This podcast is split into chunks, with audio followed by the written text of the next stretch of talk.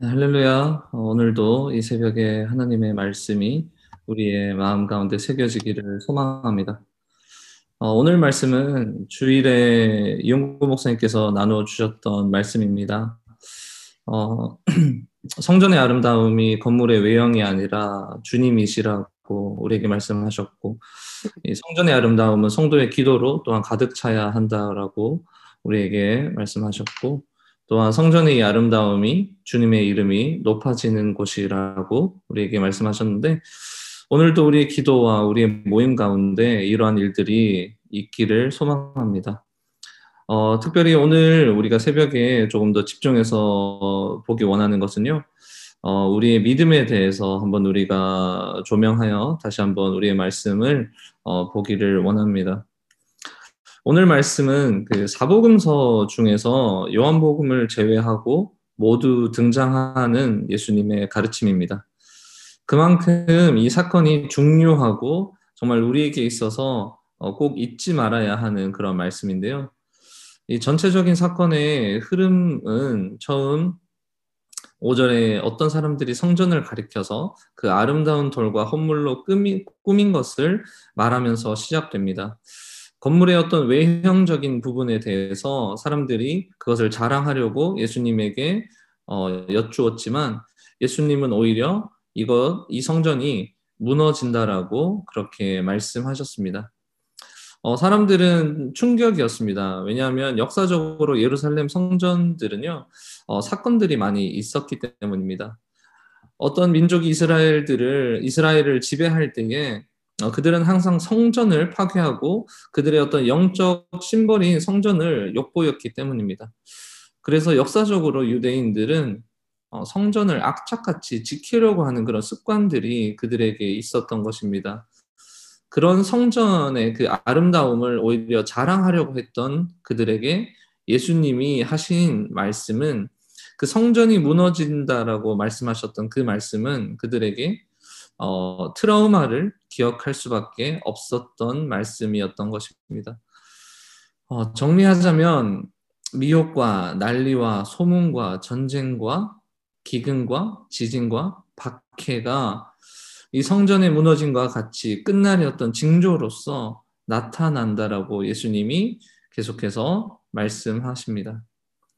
어, 이러한 난리와 소문과 전쟁과 기근 가운데 참 안타깝게도 말씀은 12절에 이것을 겪는 자들이 어, 그리스도인들이 많다라고 이렇게 말씀하시는데요. 12절 한번 제가 읽도록 하겠습니다. 이 모든 일 전에 내 이름으로 말미암아 너희에게 손을 대어 박해하며 회당과 옥에 넘겨주며 임금들과 집권자들 앞에 끌어가려니와 결국 이 오늘 주님께서 말씀하셨던 이 말씀의 타겟팅은요.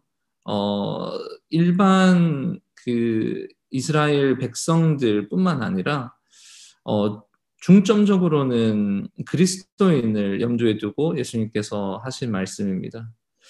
어, 예수님의 이름으로 말미암아 우리들이 박해를 당하며 그리고 임금들과 집권자들 앞에 끌려간다라는 것을 그 끝날의 징조 가운데 하나로서 우리에게 말씀하시는 것입니다. 어, 이러한 그 마지막 징조 가운데 그것을 가장 직접적으로 고통받게 되는 그룹이 교회인데요. 어, 말씀은 교회 안에서 서로가 서로를 미워하게 될 것이라고, 교회 안에서 싸움이 일어나게 될 것이라고, 어, 마태복음에서 동일한 사건을 두고 이야기하기도 합니다. 사단은 그렇습니다. 교회의 어떤 어지러움을 이용하여서 그리스도인들을 핍박합니다. 어, 그리스도인들이 그리스도인들끼리 싸우게 하는 것입니다. 주일날 목사님께서 말씀하셨던 것처럼 이 우리가 성전의 어떤 외형에 신경을 쓸 때에 우리가 우리 신앙생활의 외형에 신경을 쓸 때에 우리는 서로의 마음을 나누며 하나가 되기를 기도하기보다는 어, 그리스도인들끼리 싸우게 되는 그런 결과를 초래하게 되는 것입니다. 그런데 정작 이런 일들 가운데 이러한 끝날의 징조들, 그리고 교회들의 핍박, 그리고 교회 안에서의 싸움, 이 모든 것들이 이끌어내는 하나의 결과가 있습니다. 그것은 우리들이 믿음을 잃어버리게 된다라는 것입니다. 그래서 16절에 보시면은 심지어 부모와 형제와 친척과 벗이 너희를 넘겨주어 너희 중에 몇을 죽이게 하겠고라고 이야기하면서 우리가 받을 핍박 가운데에 우리의 믿음이 약하여지는 것을 우리가 알 수 있습니다. 어, 우리의 믿음을 흔들리게 하는 요인들이 많습니다. 오늘날에도 우리가 세상을 살아가다 보면은 우리의 믿음이 흔들리는 요인들이 우리의 곳곳에 자리 잡고 있습니다. 우리의 하루의 삶을 살아갈 때도 하루에 몇 번이나 우리의 믿음이 연약하여지는 것을 우리는 깨닫게 됩니다. 그런데 끝날이 다가오면 다가올수록 더 이러한 일들이 많아진다라는 것입니다. 어, 14절에 보시면은 너 우리가 변명할 것을 미리 궁리하지 않도록 명심하라라고 말씀하시면서 그 전에 예수님께서 하나의 어떤 소망되는 말씀을 우리에게 주시는데요.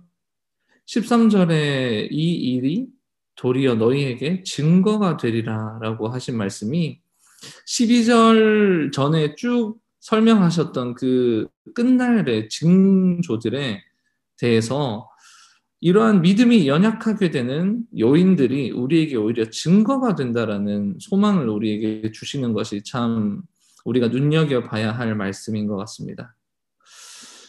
어, 잠언에 보면요. 이 말씀이 하나님의 말씀 가운데 우리가 정말 그 말씀을 깊이 깨닫게 될 때에 하나님께서 우리에게 주시는 것이 있는데 그것이 지혜와 공의와 정의와 정직이라고 이야기합니다.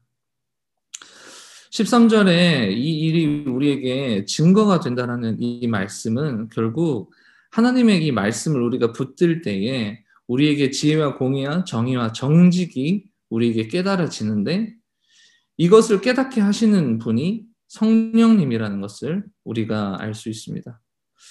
그래서 오늘의 말씀을 쭉 정리하면 어, 12절까지 주님께서 계속 말씀하셨던 이 건물의 외형이 아니라 우리의 중심이 바로 서야 된다라는 것을 말씀하시면서 끝날의 징조들에 대해서 말씀하시며 이러한 핍박들이 우리 믿는 그리스도인들에게 있겠지만 우리에게는 증거가 된다라는 것.